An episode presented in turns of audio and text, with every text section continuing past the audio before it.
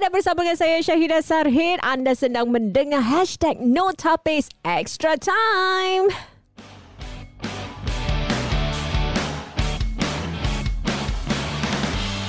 Okey, mungkin ada yang bertanyakan kenapa kita ada podcast uh, hashtag Notapis Extra Time ni. Sebenarnya segmen ini adalah segmen khas di mana kita akan bincangkan segala hal perihal yang berkaitan dengan bola sepak. Uh, dan bersama dengan saya untuk membincangkan dengan bola sepak tu adalah wartawan sukan kita Zulaika Abdul Rahim. Apa khabar Zulaika? Baik. Apa khabar? Syida? Hmm, hey, baik sungguh. Uh, so Zulaika ni sebenarnya dia banyak uh, buat coverage eh tentang sukan sebelum ni terutama sekali bola sepak dan juga antara sukan lain apa you uh, ni? Macam silat, hmm. uh, ada cepat takraw. Oh wow. jadi sukan-sukan sukan-sukan yang kita semua gemari dan kita dah macam teratur terbiasalah dengan lain. Uh. Uh, jadi jangan awak fikir uh, macam wanita boleh jadi sports reporter boleh eh? Boleh. Uh, so, yang penting ada minat. Betul. Alright. Yeah. Okay, kita nak tahu tentang perkembangan terkini mengenai uh, skuad nasional. Uh, sebelum ni saya telah uh, uh, bermenemu uh, seorang lagi wartawan sukan kita, uh, siapa ni Hakim, uh, yang telah uh, menghadiri sesi sidang media bersama dengan Coach Nishigaya. Tapi, uh, I think baru-baru ni, berapa? Dua hari lepas, uh, kita hmm. dapat di, uh, diberitahu tentang uh, ada perubahan kepada line-up tu. Dan uh, antara mereka yang bukan kata digugurkan, tapi tidak akan mengambil mengambil bahagian dalam uh, perlawanan persahabatan akan datang uh, iaitu malam ini ialah Song Iyong dan Faris Ramli. Kenapa mereka tidak akan terlibat sama ya Sulaika kalau mm-hmm. you boleh ini?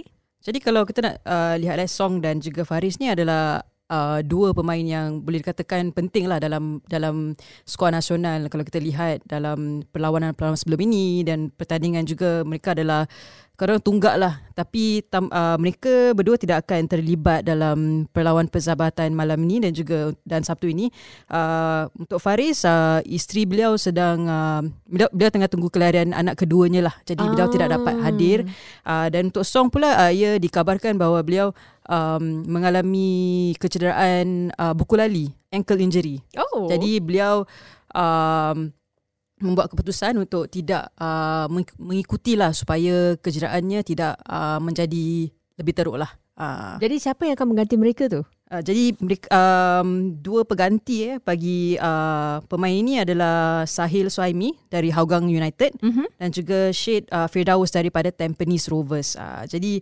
um, dua pemain ini uh, mereka uh, untuk Sahil ini bukan kali, kali pertama untuk beliau. Uh, beliau pernah uh, membuat uh, penampilan untuk Singapura uh, untuk Sheikh Firdaus ini adalah kali yang pertama lah untuk beliau. Oh uh, dan bagaimana tu mungkin akan mengubah uh, corak ataupun uh, prestasi mereka terutama sekali bagi Sheikh Firdaus eh Sheikh hmm, Firdaus eh kerana ini merupakan kali pertama beliau menyarung jersey negara. Betul. Adakah uh, mungkin dengan kekurangan pengalaman tu mungkin akan uh, memberikan impak kepada uh, corak permainan uh, skuad uh, negara? Okey, kalau kita dah uh, lihat eh, kalau kita mungkin ramai tertanya kenapa dua pemain ini dipanggil. Um, dari sudut pandangan saya, Sahil dan juga uh, Firdaus ni mereka berdua telah pun menunjukkan prestasi yang uh, boleh dikatakan baik uh, dalam Liga Perdana Singapura kebelakangan ini untuk kelab masing-masing. Jadi saya rasa uh, Nishigaya memilih mereka berdua untuk memberikan uh, dua pemain ini peluang untuk menunjukkan potensi masing-masing lah. Saya saya fikir uh, Sahil ni uh, beliau boleh boleh bermain dalam bahagian serangan. Jadi beliau mm-hmm. dapat menambah uh, kata tu kekuatan Singapura dalam bahagian itu uh, sebab Faris dan Song adalah dua pemain penyerang. Jadi saya uh, fikir di Shigaya perlukanlah tambahan penyerang untuk menguatkan lagi lah bahagian itu.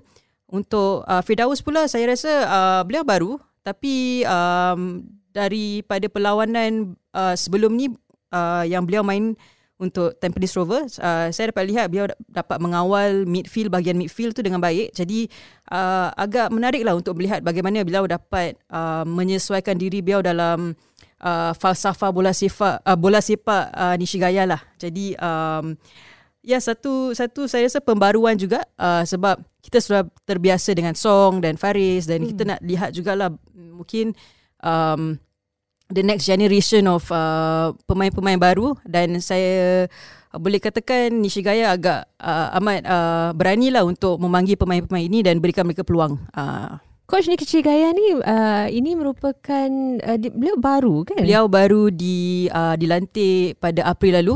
Jadi ini boleh dikatakan pertan uh, pertandingan kedua beliau atau uh, pertandingan kedua beliau lah uh, sebab yang pertama adalah semasa um, kelayakan Piala Asia pada uh, pada tak silap saya pada Jun lalu. Mm-hmm. Uh, jadi um, boleh presta, uh, persembahan beliau pada ketika, ketika itu boleh dikatakan okey-okey je. Uh, mungkin tak begitu uh, kita boleh katakan persaingannya agak sengit lah ketika itu tapi persembahan Singapura tu mungkin boleh lebih baik. Jadi kali ini kita kita nak lihat bagaimana Nishigaya mungkin mencatur um, uh, gaya pers, bola sepaknya sendiri, bagaimana hmm. beliau um, menggunakan pemain-pemain yang ada uh, dan cuba mungkin mendapat keputusan yang dapat memberikan keyakinan lah untuk Singapura melangkah ke AFF uh, nanti. Jadi break, jadi beliau pilih Sahil dan Syed Firdaus ni adakah uh, mungkin atas saranan ataupun beliau sendiri yang telah melihat mereka bersendiri beraksi hmm. masa di SPL?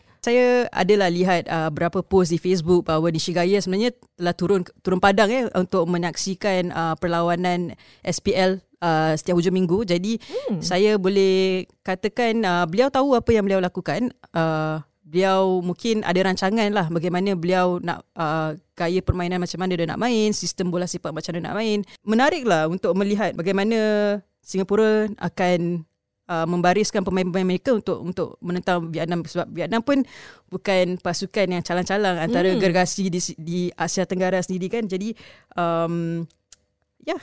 Interesting, ya. Yeah. Tadi uh, apa Zulaika uh, sentuh tentang sistem permainan coach Nishigaya. Apa hmm. yang boleh kita jangkakan? Oh, um, sebenarnya kalau boleh uh, okay, pandangan saya adalah uh, kita tak tahu apa yang beliau akan uh, uh, sistem bagaimana yang beliau akan mainkan sebab uh, dalam Piala Asia tu dalam uh, kelayakan Piala Asia pada Jul lalu uh, kita dapat lihat kebanyakan uh, gaya permainan dimainkan tu adalah falsafah yang yang diterapkan oleh Tatsuma Yoshida iaitu uh, jurulatih uh, bekas jurulatih um, pasukan singa. Jadi uh, mungkin kali ini saya kita boleh dapat jangkakan bahawa uh, beliau akan lebih berani dari segi uh, barisan pemainnya. Hmm. Uh, mungkin antaranya kalau semasa uh, Yoshida tu uh, beliau suka mainkan back three eh ataupun uh, tiga pemain back tengah uh, dalam dalam pertahanan tapi mungkin uh, dengan ketiadaan pemain seperti Safwan yang uh, sekarang mempunyai kecederaan kepala beliau tidak dapat bersama dengan skuad pada kali ini uh, Syakir Hamzah juga um, iaitu pemain pertahanan yang yang boleh bermain di back three uh, uh, di central defence uh, tapi uh, baru saja pulih daripada kecederaan lutut. Jadi tanpa pemain-pemain yang berpengalaman untuk bermain dalam sistem tu mungkin kita boleh jangkakan um, corak permainan yang yang berbeza. Uh, ramalan saya adalah mungkin Haris dan juga Irfan akan akan akan mengisilah uh, central defence. And then mereka mungkin Nishigaya akan mainkan back four dengan um, a left back and a right back yang a bit more attack, attacking. Tapi uh, ideally kita akan ada Haris dan juga Irfan lah sebab uh, keserasian tu sudah ada lah daripada uh, AFF yang sebelumnya dan juga dalam kelayakan lah. Jadi um, saya saya saya rasa beliau akan memainkan sistem itu uh, dan mungkin uh, kita akan juga saksikan Iksan dan Irfan memimpin barisan serangan kita. Hmm, uh. Tanya tu uh, adik-beradik tu apa uh, yang mungkin sebab, sumbangan mereka? Uh, selalu sebelum ni kebanyakannya adalah Iksan seorang yang yang memimpin serangan. Uh, dia dibantu oleh Song dan juga Faris. Tapi kali ni kita ada kedua-dua pemain itu, mungkin kita akan menjangkakan uh, front two kat depan uh, dengan Iksan dengan Ilhan. Uh, kedua-duanya dalam prestasi yang sangat baik. Uh, Iksan uh, di Biji Patem di Thailand uh, mm-hmm. beliau sering mencarikan uh, gol dan juga uh, baru-baru ini beliau juga baru bermain uh, dalam uh, ACL ataupun Asian Champions League eh uh, menentang pasukan-pasukan dari Jepun jadi uh, pendedahan beliau tu ada untuk menentang uh, pasukan-pasukan hebat jadi saya rasa gabungan Iksan dan Ilhan ni uh, mungkin akan menjadi senjata lah untuk Singapura uh, Ilhan pun uh, dengan LB Rex beliau uh, sangat konsisten ya setiap per, uh, perlawanan tu beliau akan sekurang-kurangnya jaringkan satu gol. Jadi hmm.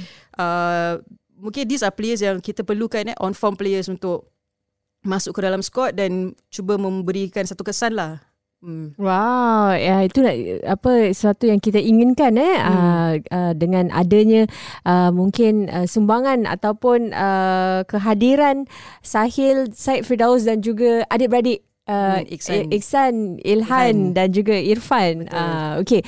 Uh, bagaimana pula tentang tadi cakap tentang ramalan anda siapa yang akan main? Apa pula ramalan Zulaikah untuk uh, uh, perlawanan persahabatan menentang Vietnam ni? Okay, bersikap sedikit, sedikit realistik lah eh. Uh-huh. Uh, kalau kita lihat eh, uh, saingannya adalah menentang Vietnam. Vietnam pasukan yang boleh dikatakan antara yang terbaik dalam rantau ni dan mereka bermain di padang sendiri eh. Uh, jadi boleh bayangkan dari segi suasana tu ia satu akan menjadi satu cabaran untuk pasukan uh, singa Awak hmm. pernah pergi kan? Saya uh. uh, saya baru-baru ni saya pergi ke Sukan Si Hanoi hmm. uh, pada Mei lalu. Jadi um, dan awak buat laporan juga tentang bola sepak uh, skuad negara di sana. Ada ada jugalah ada antaranya lah saya buat laporan dan um, suasana mereka di sana kalau uh, tengok bola saya, macam mana tu? Uh, stadium tu penuh lah. Kalau tak penuh tu bukan Vietnam lah saya rasa. Dan tapi Singapura pun kalau kalau game pun kadang-kadang boleh penuh juga. Penuh tapi saya boleh katakan dia orang punya uh, peminat tu fanatik lah, fanatik. Hmm. Saya saya ingat lagi eh semasa saya di Sukan C